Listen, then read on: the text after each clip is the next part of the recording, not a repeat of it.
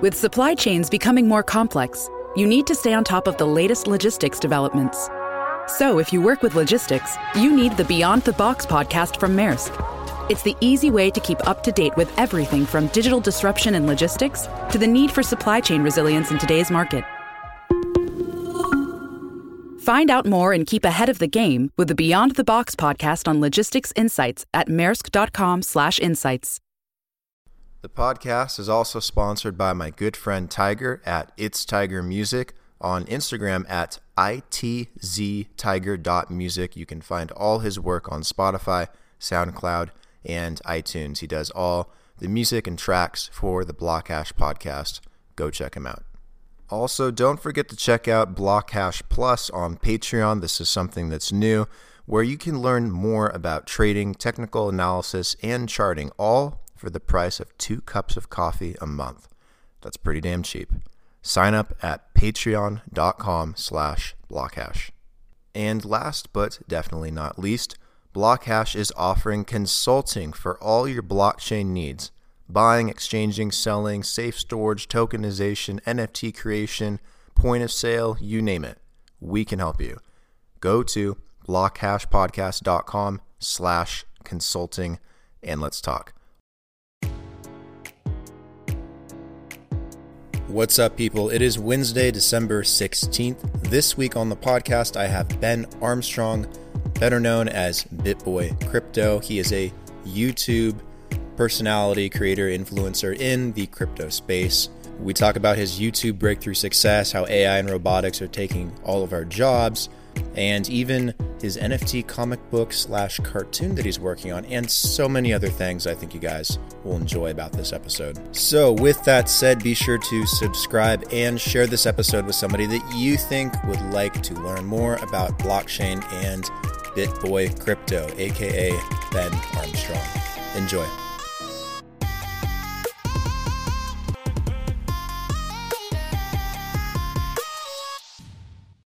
It, it is scary when you go through it, especially because you know we got a warning for uh, we got a warning for another erroneous strike or you know violation back in 2019. Right. And because those warnings don't fall off, it's just forever. So if there's ever a little glitch, we get a strike. We can't post for seven days, and it's like, so I actually.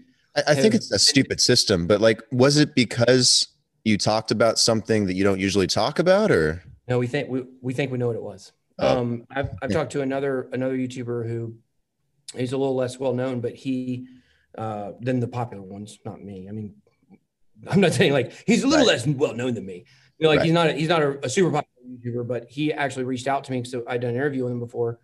And uh he said that he believes he's the the youtube's foremost expert on strikes. He did he got 23 strikes in one summer and got them all removed Jeez. And he was getting them on purpose. He was split testing to find okay. the thing that caused the strikes.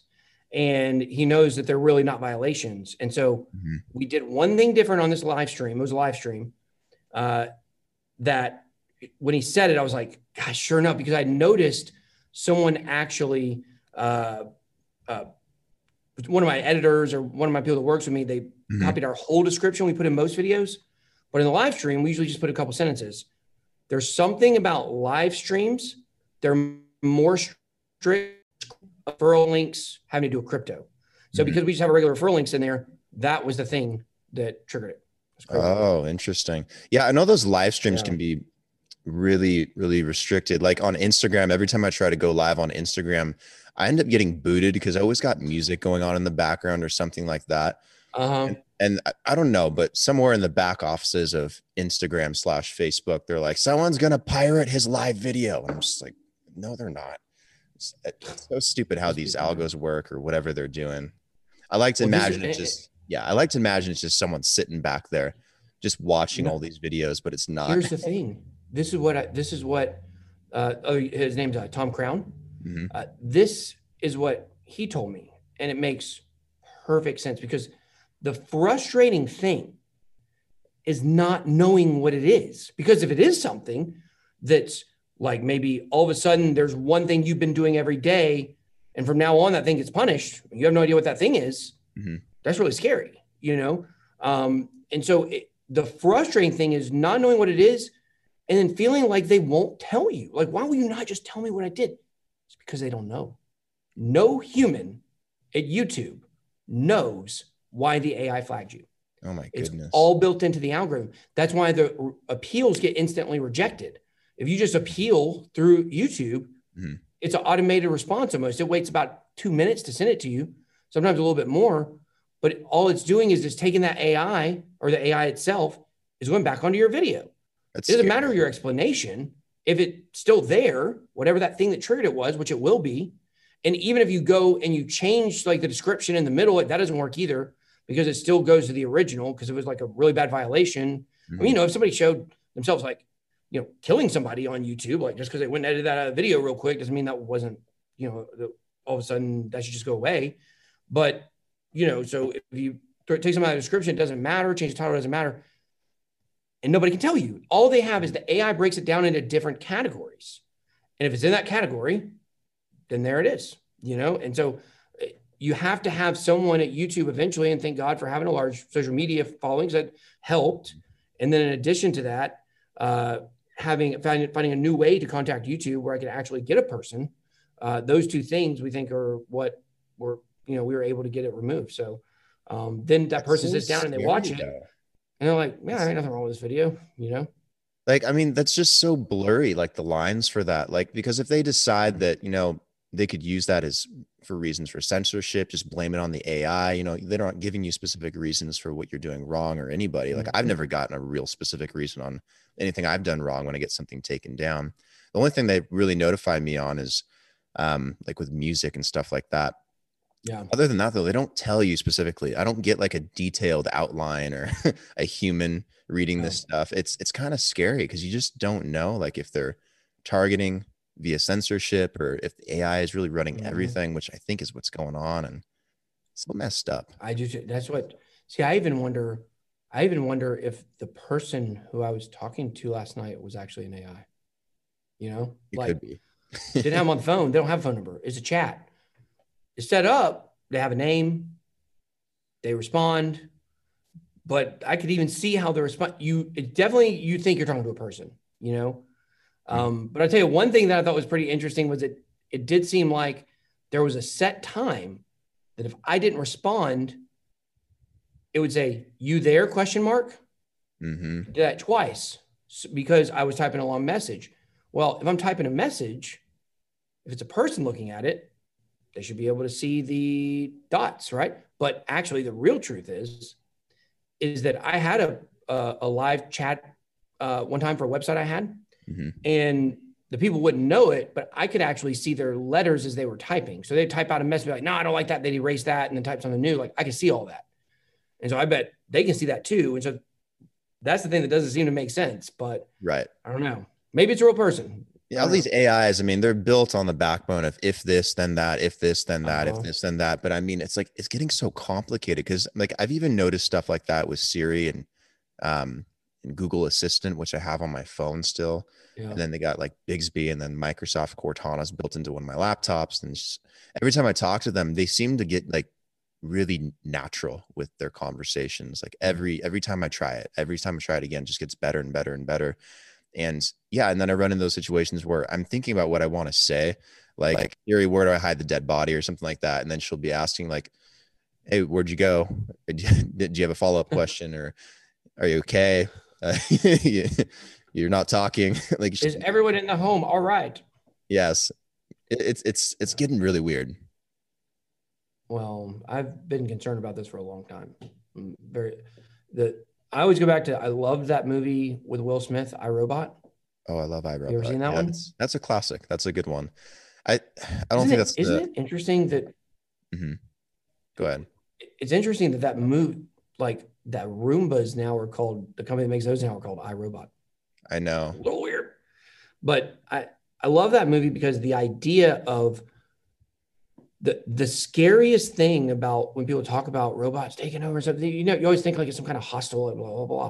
But that mm-hmm. movie laid out like a pretty kind of realistic scenario where the AI set like understands outcomes and they understand the AI understands like if you continue down this path, this is what will happen. we cannot allow that to happen because that would, you know, be bad for us or be bad for the AI, be bad for whoever.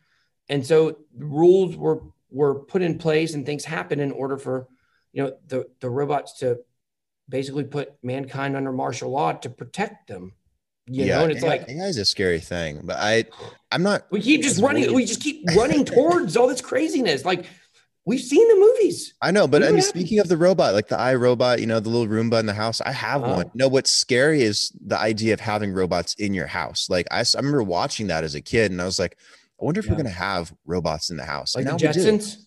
Yeah, like the Jetsons and all that, and like we do have yeah. robots in the house, and I can control those robots with the Internet of Things, with my uh, with Siri or Google Home, or with my phone or my iPad. Like everything's connected.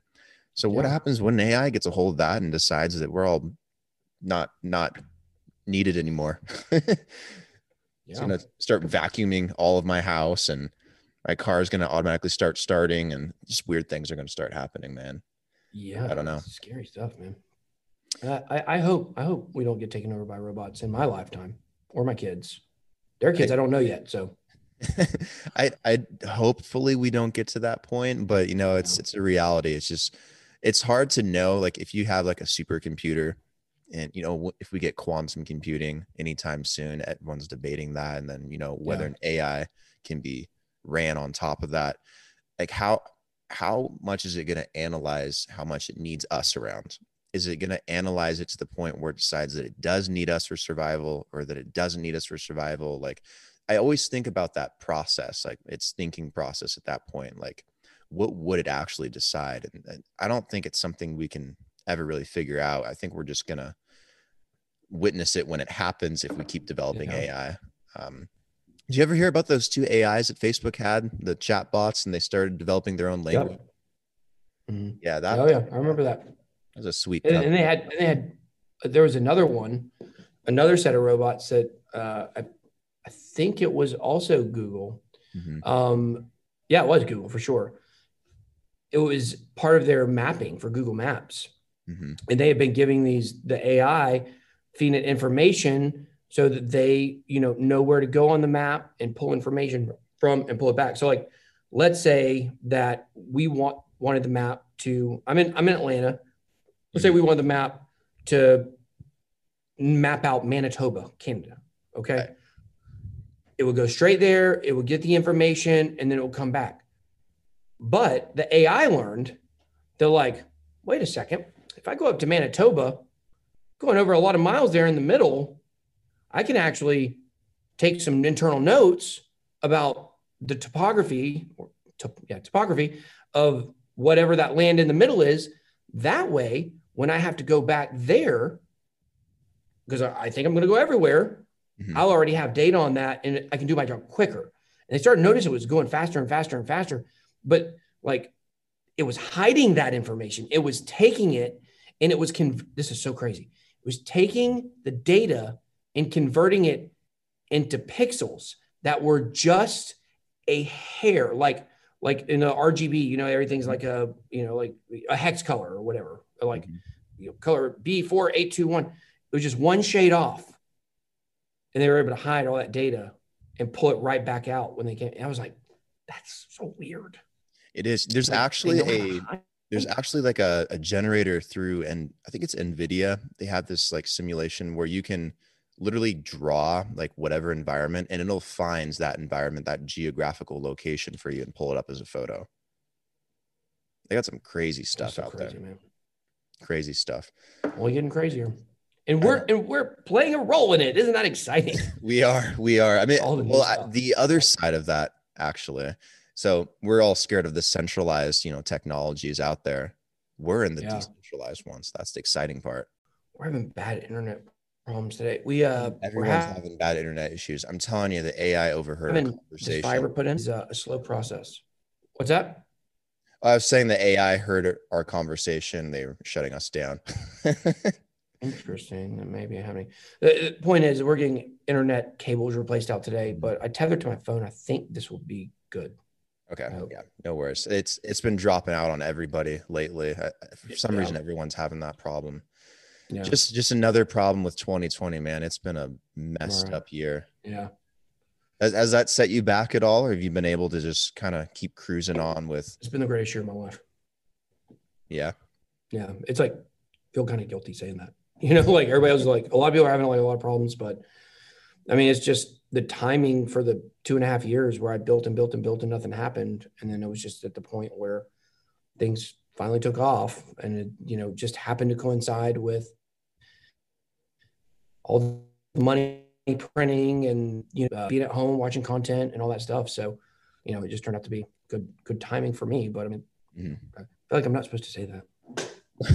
I think there's the, a norm to say that uh, you're struggling. Everyone you just make sure that everyone knows everyone's struggling, but yeah. I, it's not true. A lot of people, you know, especially in the crypto space, there's been so much development this year because people have had to stay home and work and develop, yeah. and you know, they've been more productive, especially if you're, you know, in this space. So, I, I think it really depends on on who the average family, obviously, you know man or yeah. woman going to work every day and coming back can't you know do that but if you live in the digital era you're working online all the time you know it's totally fine zoom had a really good year netflix had a really good year.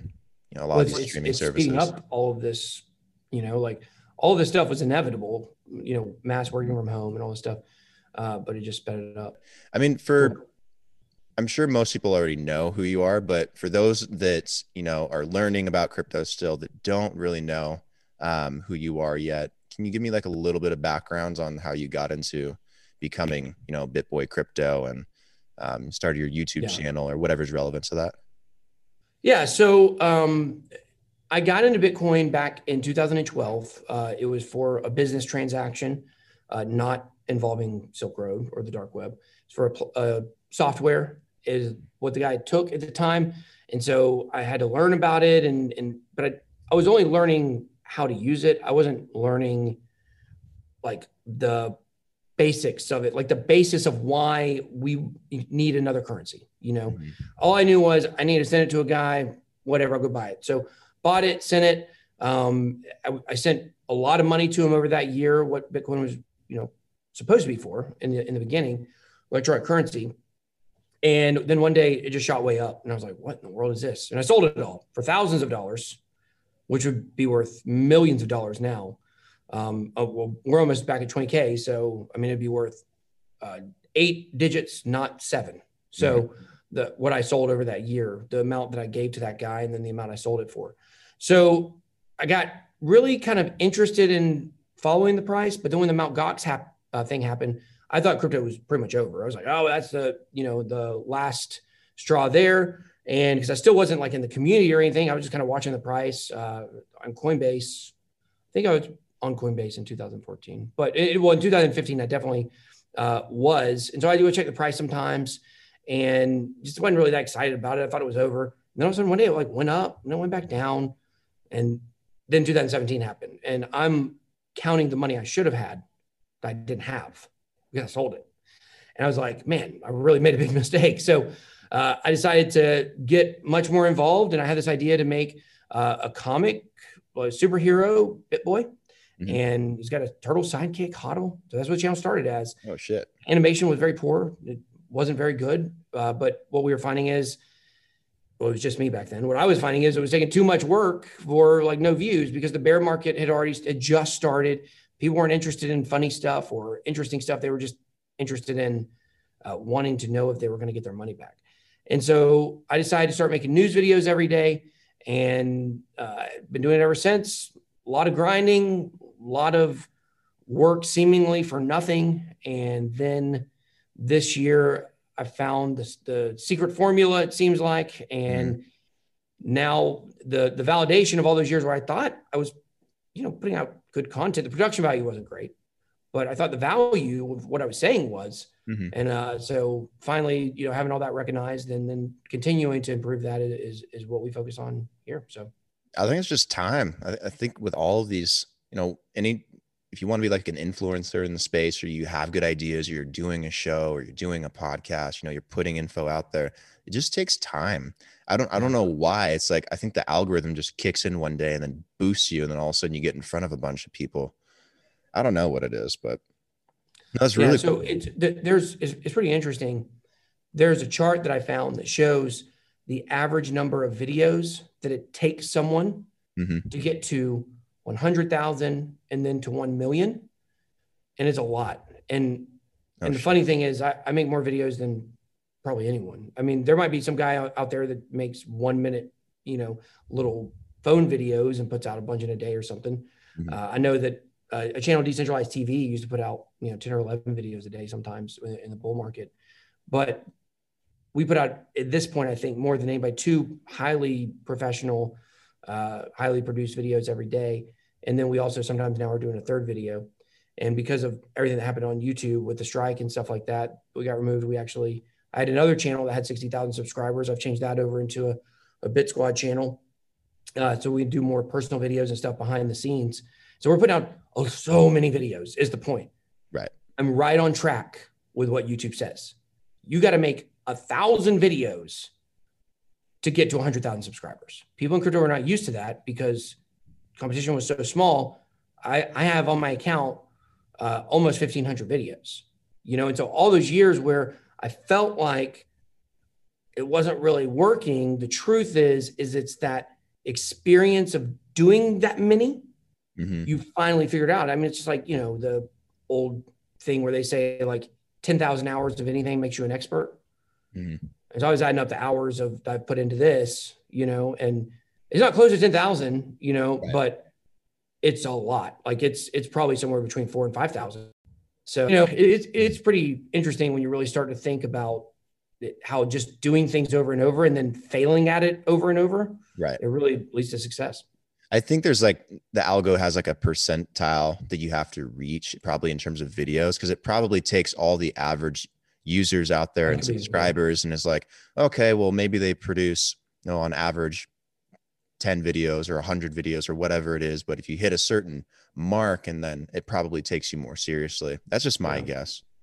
Well, if you make if you make 2000 bad videos, you will still not do well you know it, there has to be improvement in the in the videos and then i think you know the improvement in the videos combined with you know i'm, I'm sure there is some longevity and tenure type you know factors in the in the ai and the algorithms yeah there's probably like length of videos like quality of video you know is there improvement in the videos over time is it the same thing like is it redundant so yeah i'm sure there's a lot of factors that go into it yeah. But no, it's really cool that you know it took off for you and everything. And it's cool that you know this was like a comic book like type of idea. Like, have you thought of doing anything else with with BitBoy or um, other than you know the YouTube channel and like maybe going back to like the original idea? We are, yeah, we have been. Um, that's what's cool. We actually, so on Rarible is an NFT marketplace. That's where we started putting out stuff, and mm-hmm. it sold really well. We weren't expecting it to sell as well as it did. Now things have slowed down, slowed down across NFTs in general. So we're, we're not selling as much now as we did, you know, in the beginning when it was like right at the peak of the NFT craze. But the thing is, is that uh, we have we have characters. So we put out trading cards of the characters. We're building the first NFT comic book. So it's like each page is its own NFT, and you collect all the pages, and we're going to send you a physical copy. So we got that going on, um, and, and we're you know still trying to get you know plans for a cartoon together at some point you know that might be like peak bull run dumb money type stuff mm-hmm. animation's super expensive and the return on it probably won't be super great but i personally for me there is definitely a lot of motivation to want to fulfill the original dream of what started this mm-hmm. channel you know or the original idea or, or you know however you want to want to say it uh, and, and I think there's a lot to that. So yeah, so we've got characters. We're, we're actually, here's another thing we're doing is we are partnering with Wax to make a deck builder card game with the characters as well. So that'll be coming out uh, the end of March, I believe. Nice. Now you got a lot of stuff cool. going on. You know, I, I think there's a lot of production value type stuff you can do in crypto. I think it might be more successful than you'd think, just because there's been like what one, two crypto movies that have come out yeah. And there's a bunch of other stuff that's slated. I think, um, you know, Ben Mezrich, the guy that did the book Bitcoin Billionaires, he did the one um, that they made the movie Social Network on, right? Mm-hmm. Before that, they're that's, talking. That's about, when we thought the Winklevoss twins were the bad guys. Yes, but now they're the good guys. Yeah, of course. Zuckerberg's bad guy. Uh, hundred uh, percent. um, but yeah, I think they're going to make a movie out of that. There's some stuff being slated, and I don't know. Crypto's so many people want to watch like a movie on crypto. Yeah. Like there's just so much yeah. interest out there. I bet a cartoon would do pretty good. Yeah, I, I, I, hope so. I mean, I think I think it will eventually. Uh, so we're trying to just kind of build. It all kind of stayed in an idea phase for so long. Like we had the ideas, and and we were more thinking like, how can we just make some cool characters and kind of build stories around and stuff. But doing the game and the comic and the and the collector's cards, like it's really made us have to flex and stretch our imaginations for this world. And we came up with some really cool stuff. We think so. We've got you know we're still still developing like relationships between characters and timelines and locations and mm-hmm. stuff like that. Uh, but we, we want it to be where it's like people in crypto get it, but also like a kid could watch it and be like, oh, that's cool. Like we, you know, I, I know there's a lot of cartoons out there and it's to do the adult cartoons with all this stuff, but mm-hmm. we, uh, we do everything family friendly. So, you know, so less like Rick and Morty and yeah. more like SpongeBob. Uh, I, I it's funny because I would have said in the beginning probably uh, that was kind of the direction we were thinking. SpongeBob's a little dirty though. Okay, I'm gonna be honest. Okay, okay, yes. I mean, if you're older, you pick up on it. yeah, Yeah, okay. More, more like uh, maybe the Batman, the animated Batman series from the '90s. You know, that's just the first one came to mind. I haven't watched cartoons since then, really. So, uh, but yeah, so kind of I, we, we think we want to go like like superhero, like mm-hmm. the X Men's car X Men cartoons or the Spider Man cartoons. You, you should know, go like so. the Justice League route. Remember like the old Justice League cartoon, like on oh, Cartoon Network? That one was awesome. That. would be a sweet route to go. Yeah. So so yeah, so that's that's kind of the direction that, that we want to go in and, and think it'll be it'll be pretty cool. Nice. Yeah, it'd be cool to yeah, see a bunch of that stuff. Where those NFTs at? You said or um Rarible. Rarible. R A R I B L E, and then just search BitBoy, okay. and then you should be able to uh to find it. I got to grab myself one. Ever since NFTs became a really big thing, I've been just grabbing at least one of everything. Oh, um, really? Yeah, just I've had some good experiences with it, experiences with them, and it's just such a weird niche market especially yeah. with like the virtual land because I've bought so much of that and I'm just surprised how much some of them have actually flipped in price. Um. Um, so uh, you have no idea what these things will be used for in the future, even if they are just collectibles. So yeah. as well, well we're, buy whatever you can. Well, more of what we're doing. we're doing so much. Like right. all of this is just small fractions of the things we're we're working on, but we actually do plan to have utility for our, our cards and stuff because you know we're working with Sandbox on on the game, the sand game. And it's going to, you know, it's kind of an open world. You can buy real estate on it. And then it's also going to have like an actual, it's going to be a world for gaming. And we're going to have utility for our cards where like they're going to help you to unlock certain events or like, you know, like you can only get into one room. We're, so our sand uh, plot is, is large and we're going to be building where BitBoy lives, which is called Digital City. We're going to be building that city mm-hmm. inside of the game. And That's so. There's going to be like different places you can go. You can only go in this one if you have, you know, these three NFTs or whatever. So uh, yeah, I think I think the key to utility or, or the key to adoption for these NFTs for the long term into what's really giving them value is not is is the double like the collector's aspect of it because of the rarity and the scarcity, and then like actually helps you to do something. Yeah, the utility. You know, yeah. you should, you should like get a parcel in Cryptovoxels or in Decentraland and advertise it that way too. So many people are walking around that stuff now. It's awesome. Really? Like, oh, I didn't know. Oh yeah, especially Cryptovoxels. I've been doing that for like almost two years now. Um, I've actually been in that project a long time. I know Ben Nolan really good. Everyone in the space is named Ben. I swear. um, but yeah, I love the decentralized like parcels and properties you can buy. Cause I'm just waiting to be able to dive in in VR and have my crypto crypto voxel house paid for with crypto and yeah. my store. It's so so many creative things you can do.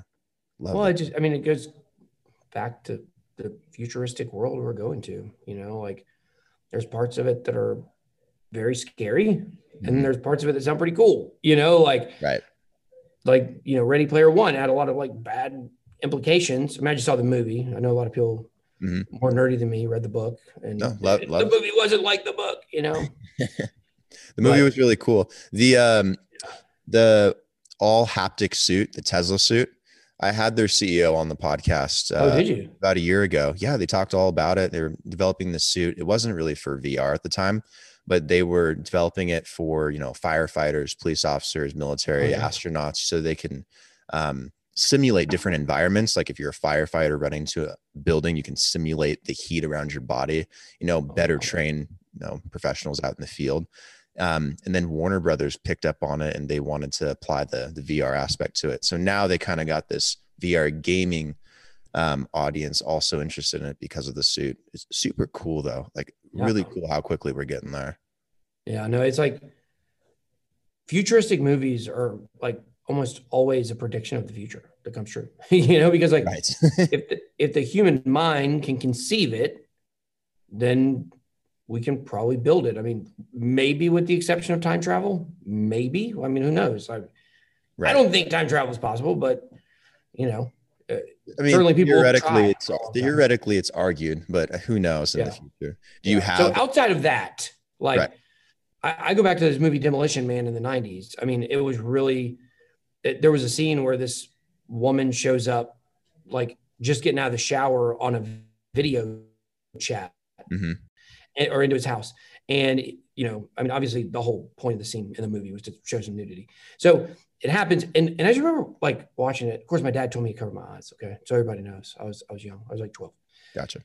And my uh, or and I saw that, and I thought to myself, hmm, that's that's interesting to think that maybe one day we could do video chatting like that because mm-hmm. you just got the phone, you got the plug in back then, you know. And it was like one of these things like, oh man, way, way in the future. And it's like, we don't pass that long time ago. It don't even seem like a big deal anymore, you know? Mm-hmm. And I mm. often think about how I thought that was so futuristic and so far down the road. And, you know, how would that even work? How is that possible? I mean, that was before the internet was really even a thing, you know, mm-hmm. or around the time of being popular in the mid 90s. So, um, yeah, it's crazy. Do you have a future, a future favorite futuristic movie? I, I hope I have a future. I hope we all do. But yeah. do you have like a favorite futuristic movie? Yeah. Um, well, uh, iRobot is one I really, really like. It is not too futuristic from here. Uh, mm-hmm. but I mean, I'm, I'm a big fan of The Matrix. I love The Matrix. Uh, I think, you know, that's kind of the doomsday scary scenario that like we're all scared of you know?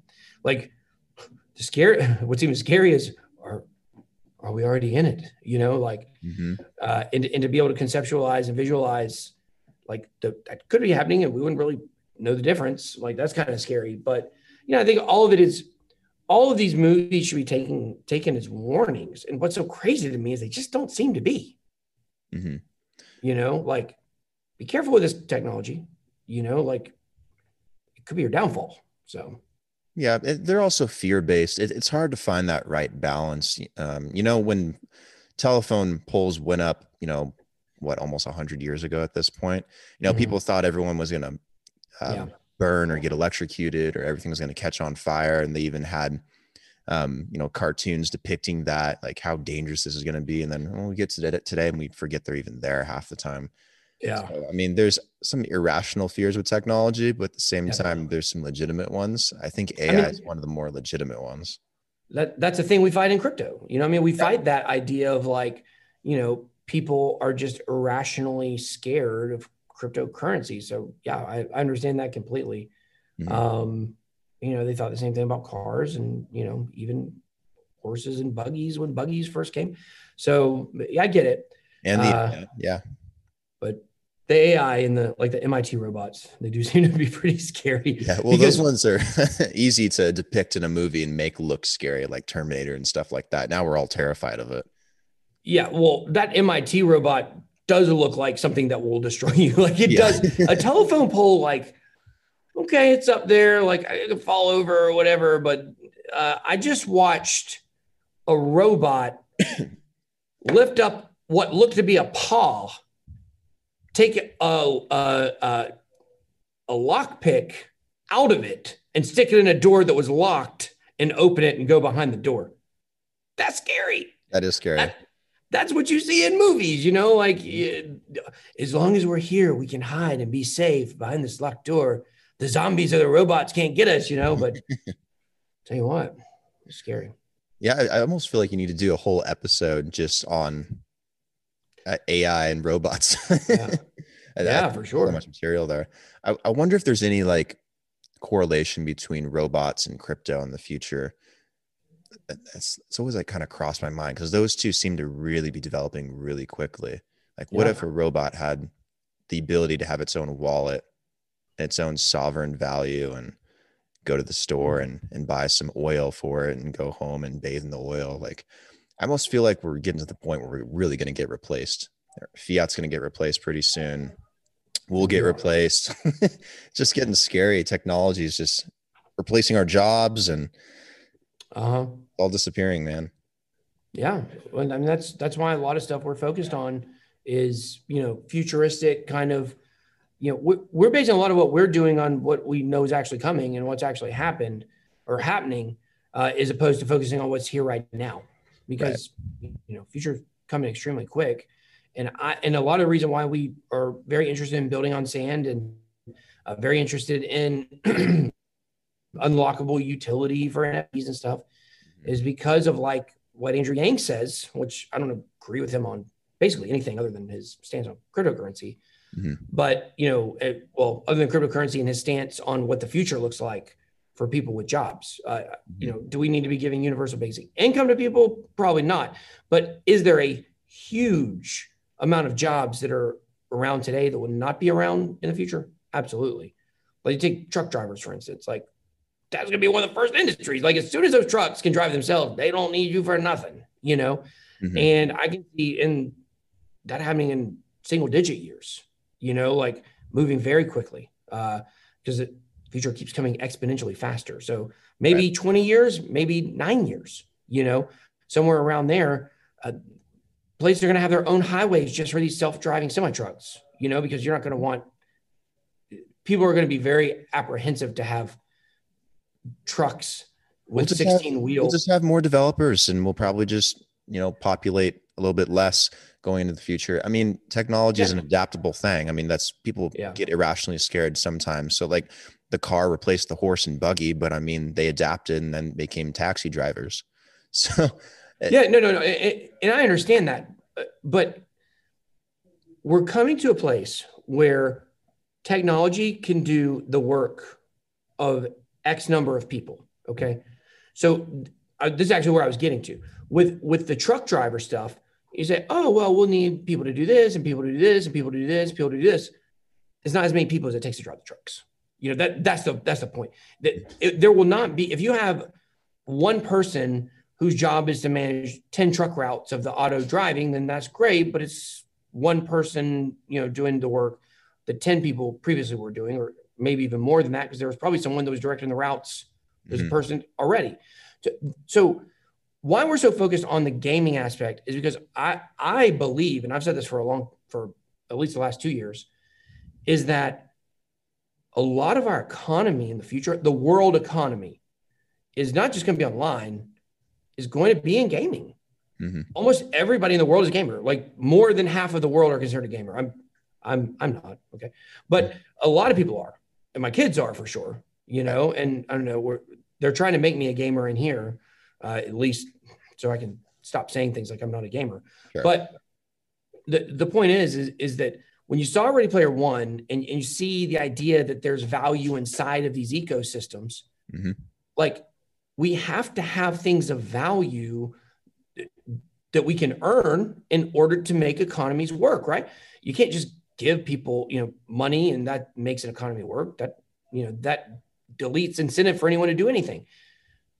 The video games, the NFTs, the value in these scarce items, I think there's a lot of that that will actually be part of the world economy in the future. I mean, there's no way that this metaverse is not happening.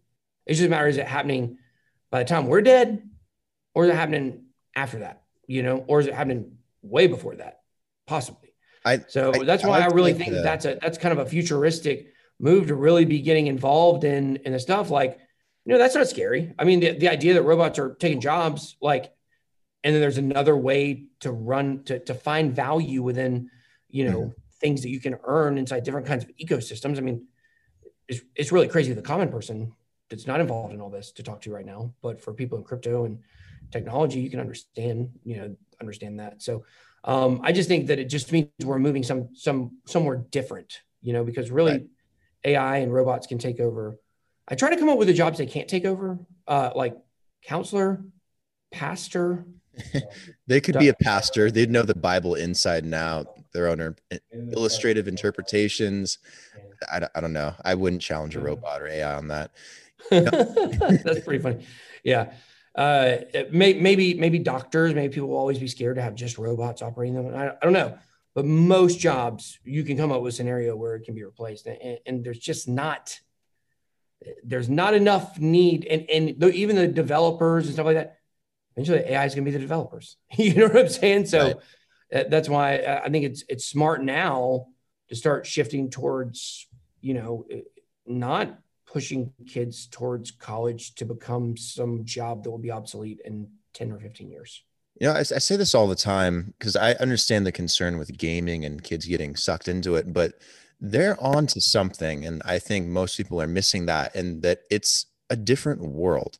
And as and, you know, VR becomes more realistic mm-hmm. and we spend start spending more time there, we're going to have our economy become much more massive the comparison I like to make is it's no different than if we went to Mars and we established a colony and an economy there that was linked to uh, the world economy on Earth. And now we have this super massive economy between two planets. It's no different than if you built that in VR because it's a place you're going to, that you're building things and doing things. Mm-hmm. Except VR, you can be even more creative. You're not limited, it's yeah. limitless.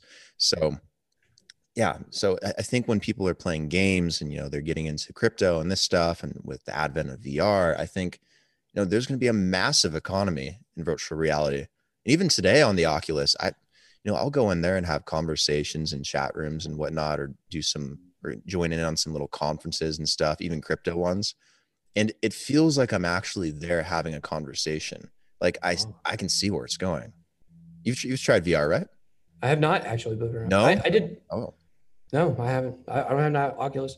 You gotta try. I, know, I, I, like to think like you know, I like to keep it real.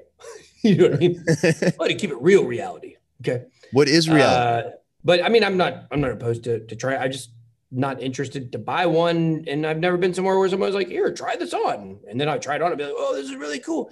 I've we've all seen the video where the girl tried it on in Best Buy and fell backwards. Okay, I'd be scared. No. It's not that bad. Yeah. I, no, I recommend I, mean, I recommend trying it at some point. Yeah. Well, I you know it's just one of these things. Like I'm certainly open to it. Just haven't the stuff is not lined up for me to be in a place where it was. Trust me, if you put on the Oculus Quest for like five minutes, and you'll just be astounded how yeah. realistic it is, and then take it off after that because it, it it gives me a headache. It hurts my head a little bit. It's a little yeah. scary, a little too much, you know, blue light flashing everywhere. But mm-hmm. it's um it's very very interesting how fast facebook was able to do this. Because just yeah. a couple years prior to that everything was done with cords you have to have this super expensive computer. Now it's like three four hundred bucks and you're in a different world. So in a couple years later a couple years from now i'm scared how far it'll actually progress but i know that that's you know as a reality as an economy it's coming. It's coming. Yeah, just like with crypto yeah. like with crypto. So I, I guess we should transition a little bit to crypto. but what's your take on this market? Like it's been crazy. I mean, obviously there's some reasons why it's done so well this year. And um, we, obviously we've had the pandemic and craziness of 2020 and basically the as close as we can get to the world ending and having the apocalypse. but it's doing really well right now. Like are you what from what perspective are you seeing that's going on with this market? So, I mean, in the in the long term, I mean, I just think that Bitcoin itself. I mean, all of these other coins are great. Like I love altcoins. I love I love them because they make me money. Um, and I and I think there's a lot of interesting utility for some of them, but mm-hmm. none of that really matters right now. You know, like they're not being used uh, for uh, the utility, except for a, a, very few amount of them, a sliver, if you will. Mm-hmm. Uh, love Ethereum, love what they're doing. I think I think Ethereum has opportunity to be bigger than Bitcoin one day. Uh, but the point is, the whole market is dependent upon Bitcoin, and a lot of people seem to get it in their head. And I was talking about this uh, this morning with someone. A lot of people have it in their head that like it's this fundamental news thing, like what's happening in crypto, like this event happened and then this happened, and there's a little correlation there. Um, th- there is. Those are catalyst events. Okay, these catalyst events are really tied to the economics of Bitcoin. So it's really the supply and demand uh, functions with the halving and the decreasing of production and this. When you tell people that there will only be 21 million ever, and then you explain to someone that, uh, well, right now there's 18 and a half million, they're like, oh, cool. So all 21 million be out like two years from now. Like, no, like the halving is so great. And I've actually done the, uh, nobody has talked about this, I think, that I've ever seen other than me, which is the last halving cycle. It mm-hmm. should be approximately between 21 36 and 21 40.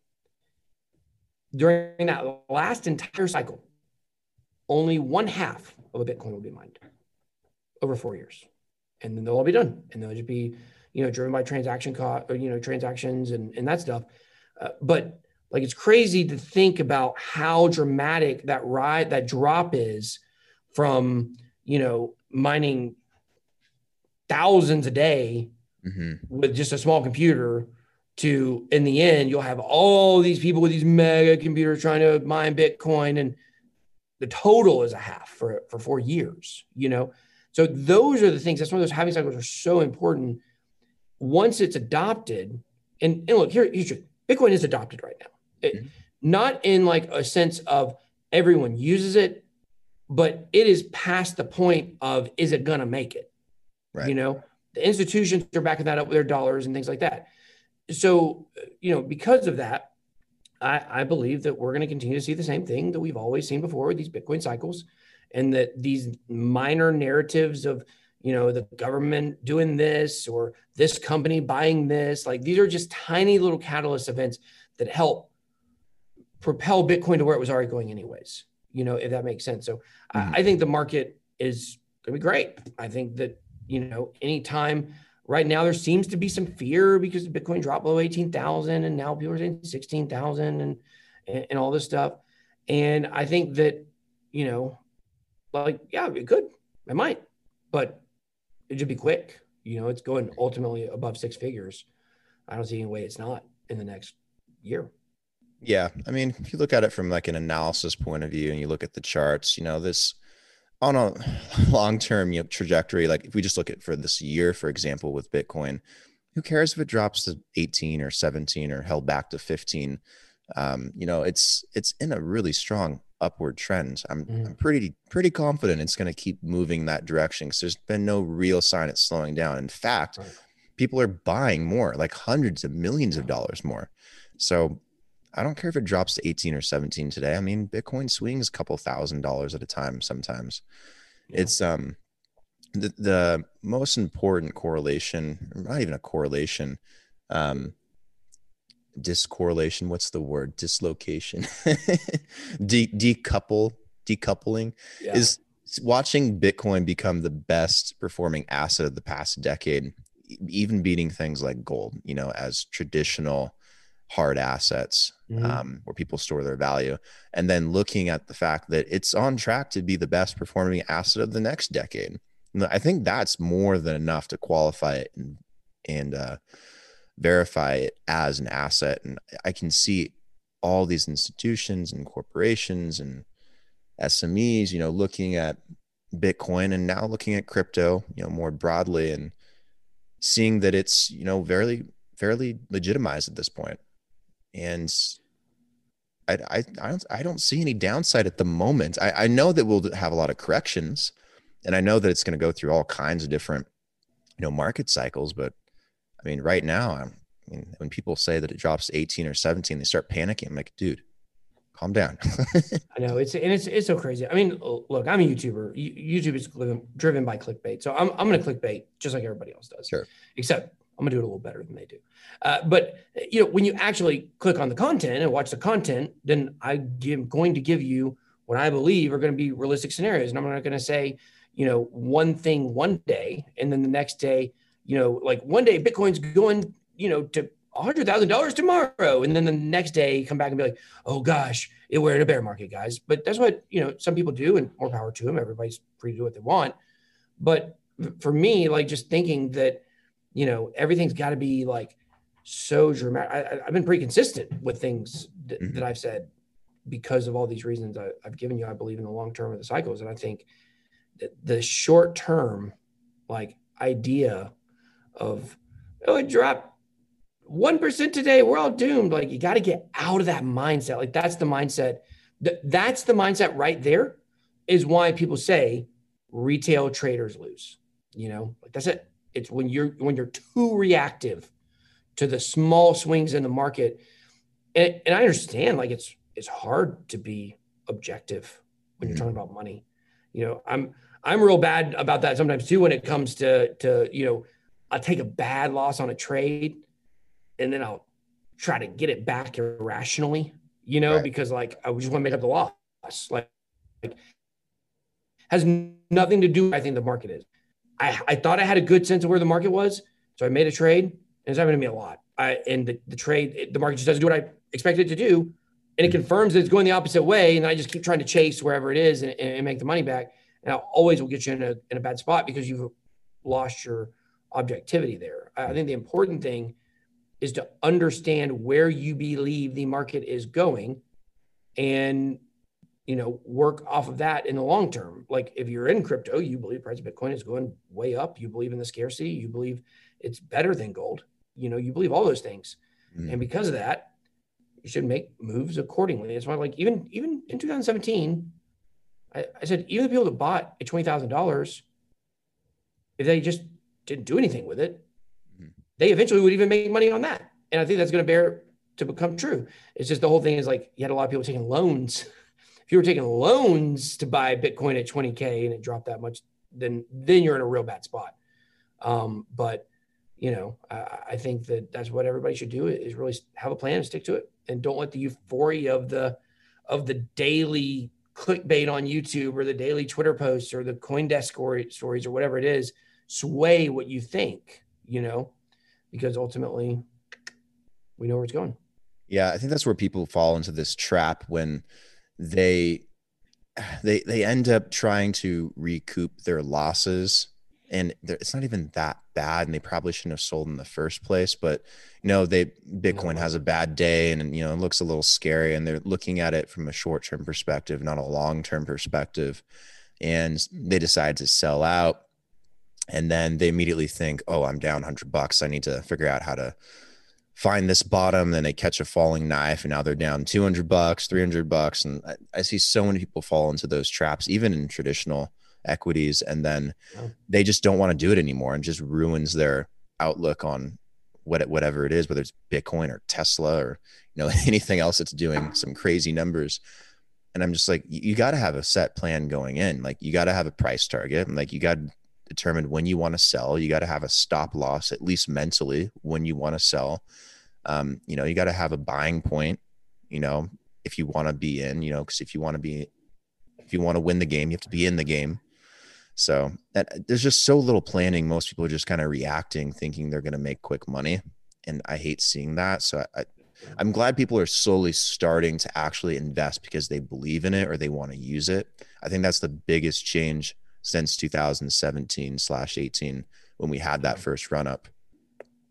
I just I just talked about that today uh, because oh, that's what I'm seeing. What, what I'm seeing is the people that are buying Bitcoin right now who were not buying it the last three years, people that I know. Mm-hmm. They're, and it's actually the opposite of what you said. It, it's not that they believe in Bitcoin; mm-hmm. it's they don't believe in the U.S. dollar. Yeah, that's true too.